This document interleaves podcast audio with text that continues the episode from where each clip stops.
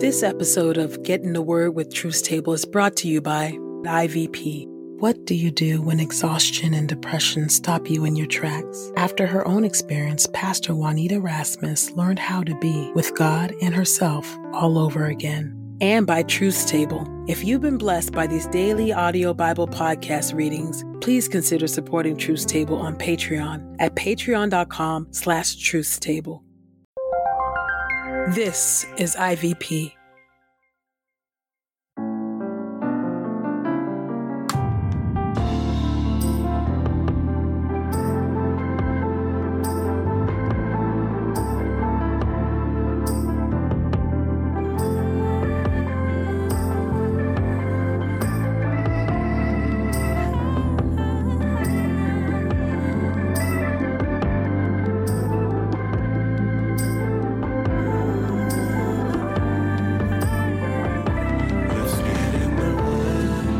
Listening to Get in the Word with Truth's Table. Presented by InterVarsity Press.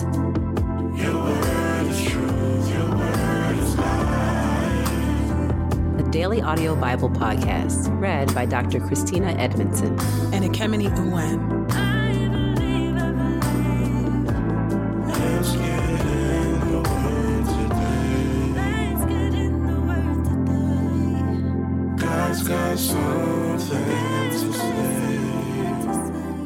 Let's get in the Word, and may the Word get in us. Open our eyes that we may behold wonderful things in your Word.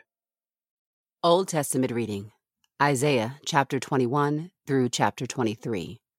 Chapter 21 The Lord will judge Babylon. This is an oracle about the wilderness by the sea. Like strong winds blowing in the south, one invades from the wilderness, from a land that is feared. I have received a distressing message. The deceiver deceives, the destroyer destroys. Attack, you Elamites. Lay siege, you Medes. I will put an end to all the groaning. For this reason, my stomach churns. Cramps overwhelm me, like the contractions of a woman in labor. I am disturbed by what I hear, horrified by what I see. My heart palpitates. I shake in fear. The twilight I desired has brought me terror. Arrange the table, lay out the carpet, eat and drink. Get up, you officers. Smear oil on the shields. For this is what the Lord has told me. Go, post a guard. He must report what he sees. When he sees chariots, teams of horses, riders on donkeys, riders on camels, he must be alert, very alert. Then the guard cries out, On the watchtower, O Lord, I stand all day long, at my post. I am stationed every night. Look what's coming. A charioteer, a team of horses. When questioned, he replies, Babylon has fallen, fallen. All the idols of their gods lie shattered on the ground. Oh, my downtrodden people, crushed like stalks on the threshing floor. What I have heard from the Lord of heaven's armies, the God of Israel, I have reported to you. Bad news for Seir. This is an oracle about Duma. Someone calls to me from Seir. Watchman, what is left of the night? Watchman, what is left of the night? The watchman replies, Morning is coming, but then night. If you want to ask, ask. Come back again. The Lord will judge Arabia. This is an oracle about Arabia. In the thicket of Arabia, you spend the night. You, Dedanite caravans. Bring out some water for the thirsty, you who live in the land of Tema. Bring some food for the fugitives, for they flee from the swords, from the drawn sword, from the battle ready bow, from the severity of the battle. For this is what the Lord has told me. Within exactly one year, all the splendor of Kedar will come to an end. Just as a handful of archers, the warriors of Kedar will be left. Indeed, the Lord God of Israel has spoken. Chapter 22 The Lord will judge Jerusalem. This is an oracle about the Valley of Vision. What is the reason that all of you go up to the rooftops? The noisy city is full of raucous sounds. The town is filled with revelry. Your slain were not cut down by the sword. They did not die in battle. All your leaders ran away together. They fled to a distant place. All your refugees were captured together. They were captured without a single arrow being shot. So I say, Don't look at me. I am weeping bitterly. Don't try to console me concerning the destruction of my defenseless people. For the sovereign Lord of heaven's armies has planned a day of panic, defeat, and confusion. In the valley of vision, people shout and cry out to the hill. The Elamites picked up the quiver and came with chariots and horsemen. The men of Kir prepared the shield. Your very best valleys were full of chariots. Horsemen confidently took their positions at the gate. They removed the defenses of Judah. At that time you looked for the weapons in the house of the forest. You saw the many breaks in the walls of the city of David. You stored up water in the lower pool. You counted the houses in Jerusalem and demolished houses so you could have material to reinforce the wall. You made a reservoir between the two walls for the water of the old pool, and you did not trust in the one who made it. You did not depend on the one who formed it long ago. At that time, the sovereign Lord of heaven's armies called for weeping and mourning, for shaved heads and sackcloth. But look, there is outright celebration. You say, Kill the ox and slaughter the sheep, eat meat and drink wine. Eat and drink, for tomorrow we die. The Lord of heaven's armies told me this Certainly, this sin will not be forgiven as long as you live, says the sovereign Lord of heaven's armies. This is what the sovereign Lord of heaven's armies says Go visit this administrator, Shebna, who supervises the palace, and tell him, What right do you have to be here? What relatives do you have buried here? Why do you chisel out a tomb for yourself here? He chisels out his burial site in an elevated place. He carves out his tomb on a cliff. Look, the Lord will throw you far away, you mere man. He will wrap you up tightly. He will wind you up tightly into a ball and throw you into a wide open land. There you will die, and there with you will be your impressive chariots, which bring disgrace to the house of your master. I will remove you from your office. You will be thrown down from your position. At that time I will summon my servant, Eliakim, son of Hilkiah. I will put your robe on him Tie your belt around him and transfer your authority to him. He will become a protector of the residents of Jerusalem and of the people of Judah. I will place the key to the house of David on his shoulder. When he opens the door, no one can close it. When he closes the door, no one can open it. I will fasten him like a peg into a solid place. He will bring honor and respect to his father's family. His father's family will gain increasing prominence because of him including the offspring and the offshoots. All the small containers, including the bowls and all the jars, will hang from this peg. At that time, says the Lord of heaven's armies, the peg fastened into a solid place will come loose. It will be cut off and fall, and the load hanging on it will be cut off. Indeed, the Lord has spoken. Chapter 23 The Lord will judge Tyre. This is an oracle about Tyre. Wail, you large ships, for the port is too devastated to enter. For the land of Cyprus, this news is announced to them. Lament, you residents of the coast, you merchants of Sidon who travel over the sea, whose agents sail over the deep waters. Grain from the Shihor region, crops grown near the Nile she receives. She is the trade center of the nations. Be ashamed, O Sidon, for the sea says this, O fortress of the sea. I have not gone into labor or given birth. I have not raised young men or brought up young women. When the news reaches Egypt, they will be shaken by what has happened to Tyre. Travel to Tarshish. Well, you residents of the coast, is this really your boisterous city, whose origins are in the distant past, and whose feet led her to a distant land to reside?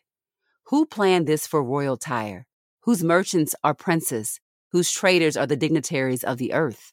The Lord of heaven's armies planned it to dishonor the pride that comes from all her beauty, to humiliate all the dignitaries of the earth. Daughter Tarshish, travel back to your land as one crosses the Nile. There is no longer any marketplace in Tyre. The Lord stretched out his hand over the sea. He shook kingdoms. He gave the order to destroy Canaan's fortresses. He said, You will no longer celebrate oppressed virgin daughter Sidon. Get up, travel to Cyprus but you will find no relief there. Look at the land of the Chaldeans, these people who have lost their identity. The Assyrians have made it a home for wild animals. They erected their siege towers, demolished its fortresses, and turned it into a heap of ruins. Wail, you large ships, for your fortress is destroyed. At that time, Tyre will be forgotten for 70 years, the typical lifespan of a king. At the end of 70 years, Tyre will try to attract attention again, like the prostitute in the popular song.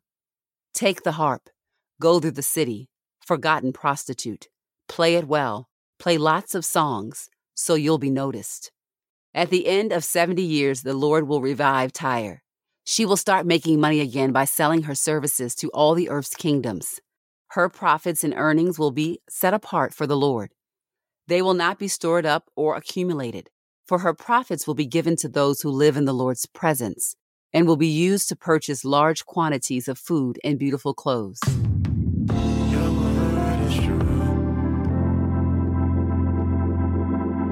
New Testament reading Luke chapter 23, verses 13 through 25. Jesus brought before the crowd. Then Pilate called together the chief priests, the leaders, and the people, and said to them, You brought me this man as one who was misleading the people. When I examined him before you, I did not find this man guilty of anything you accuse him of doing. Neither did Herod, for he sent him back to us. Look, he has done nothing deserving death. I will therefore have him flogged and release him. But they all shouted out together, Take this man away. Release Barabbas to us. This was a man who had been thrown into prison for an insurrection started in the city and for murder. Pilate addressed them once again because he wanted to release Jesus, but they kept on shouting, Crucify him! Crucify him! A third time he said to them, Why? What wrong has he done? I have found him guilty of no crime deserving death. I will therefore flog him and release him. But they were insistent, demanding with loud shouts that he be crucified and their shouts prevailed. So Pilate decided that their demand should be granted. He released the man they asked for, who had been thrown in prison for insurrection and murder, but he handed Jesus over to their will. John chapter 19, verses 1 through 16. Chapter 19 Pilate tries to release Jesus. Then Pilate took Jesus and had him flogged severely. The soldiers braided a cord of thorns and put it on his head and they clothed him in a purple robe. They came up to him again and again and said, Hail, King of the Jews! And they struck him repeatedly in the face. Again, Pilate went out and said to the Jewish leaders, Look, I am bringing him out to you, so that you may know that I find no reason for an accusation against him. So Jesus came outside wearing the crown of thorns and the purple robe. Pilate said to them, Look, here is the man. When the chief priests and their officers saw him, they shouted, Crucify him! Crucify him! Pilate said, You take him and crucify him. Certainly I find no reason for an accusation against him. The Jewish leaders replied, We have a law, and according to our law, he ought to die, because he claimed to be the Son of God. When Pilate heard what they said, he was more afraid than ever. And he went back into the governor's residence and said to Jesus, Where do you come from? But Jesus gave him no answer. So Pilate said, do you refuse to speak to me? Don't you know I have the authority to release you and to crucify you? Jesus replied, You would have no authority over me at all unless it was given to you from above.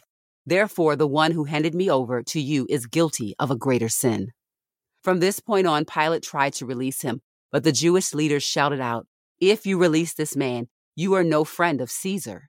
Everyone who claims to be a king opposes Caesar. When Pilate heard these words, he brought Jesus outside and sat down on the judgment seat in the place called the stone pavement, Gabbatha in Aramaic. Now it was the day of preparation for the Passover, about noon. Pilate said to the Jewish leaders, Look, here is your king. Then they shouted out, Away with him! Away with him! Crucify him! Pilate asked, Shall I crucify your king? The high priest replied, We have no king except Caesar. Then Pilate handed him over to be crucified. The crucifixion. So they took Jesus.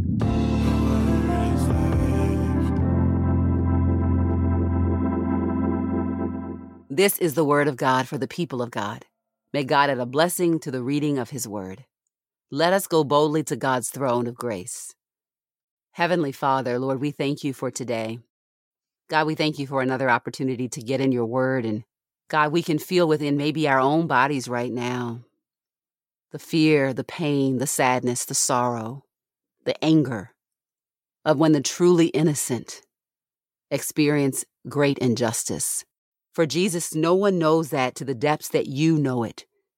And this is why, even today, as our great high priest who's interceding now on behalf of the church, who's upholding this entire, the entire cosmos, oh Jesus, you know, like no one else can fully know, the trouble that we've seen. You can identify, oh God, in ways that are beyond our understanding as individual humans with the injustice that happens towards the innocent. Oh God, indeed, you are our King. We see you in this way. We know that this is true. We thank you that by faith, we can call you our Lord, our Savior. We thank you, Jesus, for what you have done, that, that at any moment, oh God, and as we would have done, we would have spoken out, we would have defended ourselves, we would have walked away in our humanity, and yet you stayed in your full humanity to take our place on the cross. In the midst of such injustice and such gross disrespect and humiliation, as the Roman soldiers, Lord Jesus, ripped flesh from your body, as they made a painful crown of thorns upon your head. As the old saints would say in the black church tradition, you never said a mumbling word. You endured, O oh God. You took it upon yourself the disrespect, the injustice, the humiliation.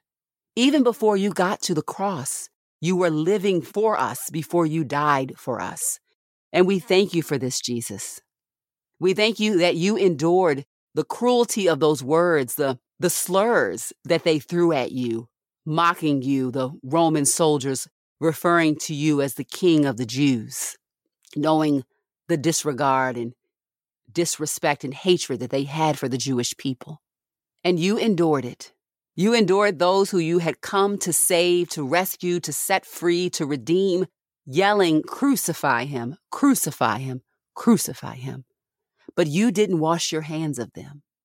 Instead, Lord Jesus, you took those necessary steps, necessary steps for the redemption of our souls, those necessary steps one by one towards the cross.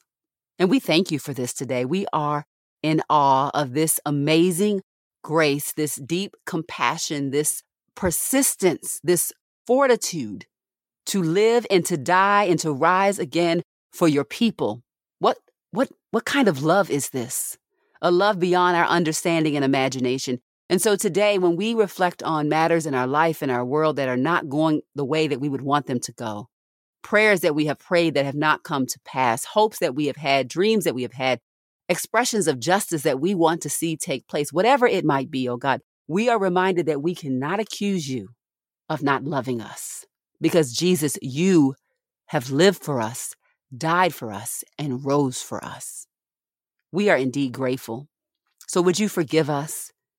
Would you forgive us, oh God, for saying that your love ought to look a certain way when your love has has has traveled the deepest depths of sin and shame and sorrow and injustice on our behalf, that we might be set free to eternal life, that we might even now today experience what the resurrection has brought to pass. That peace, that holiness, that shalom has broken in even now in this broken world. It has started now. Thank you, Jesus, for who you are and what you have done. Thank you, O oh God, for where we have failed at every turn, you fulfilled at every turn. Where we said no, you said yes. Where we disobeyed, you obeyed. Where we were selfish, you were self sacrificing. At every turn, you made atonement for us. We are grateful. Remind us of this. Bathe us in the gospel truth, especially as we become weary and weak and ungrateful, quite frankly, O oh God. Bathe us in gospel truth of what you have done for us and help us to live as grateful people, people who have been filled with so much, so much joy, so much peace, so much love from the from a God who is love that it overflows in the way that we treat our neighbor, the way that we talk to ourselves, the way that we even treat our enemies, oh God. We have been the recipients of a love that is beyond understanding, comprehension, and imagination. And so let us live like that. It is in your name that we pray and give thanks today. Amen and amen. Juanita Rasmus experienced what she called the crash and what her counselor labeled a major depressive episode. This landed Juanita, a busy pastor, mother, and community leader, in bed. When everything in her life finally came to a stop, she found that she had to learn to be with herself and with God all over again. If you are longing for a trustworthy companion through dark days, this book is for you. Each chapter includes life giving spiritual practices to help you discover your own new ways of being. Get your copy of Learning to Be at ivpress.com. And as a listener of this podcast, you can get 30% off plus free US shipping when you use the promo code The Word. That's promo code T H E W O R D at ivpress.com. We pray this time of getting the word with Truth's Table has encouraged us all to not only be hearers of God's word, but doers. Share your reflections on these scriptures with us on Twitter and Instagram using the hashtag GetInTheWord and hashtag Truth's Table. Saints, whatever is honorable, whatever is just, whatever is pure, whatever is lovely, whatever is commendable, if there is any excellence, if there is anything worthy of praise, think about these things, practice these things, and the God of peace will be with you. Go with God. Get in the Word with Truth's Table is a production of InterVarsity Press. For 75 years, IVP has created and published resources that deepen lives for Christ to engage the university, church, and the world. Visit ivpress.com for more information. Our Bible reading plan is from BibleStudyTogether.com, and the Bible version is the new English translation used by permission. Sound engineering is from Podastery Studios, and our executive producer is Helen Lee.